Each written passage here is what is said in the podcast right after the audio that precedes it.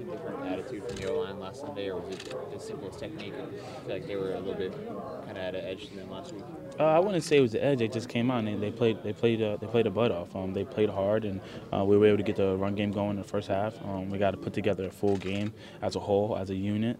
Um, but yeah, the Dolphins came out and they played great. Um, I don't think it was any different edge or any different anything different. Uh, we wasn't calling plays different really. Um, they just came out and they played a butt off and um, helped us out get the win. Saquon, do you sense a different morale in this locker room just coming off a win? Is there a different vibe?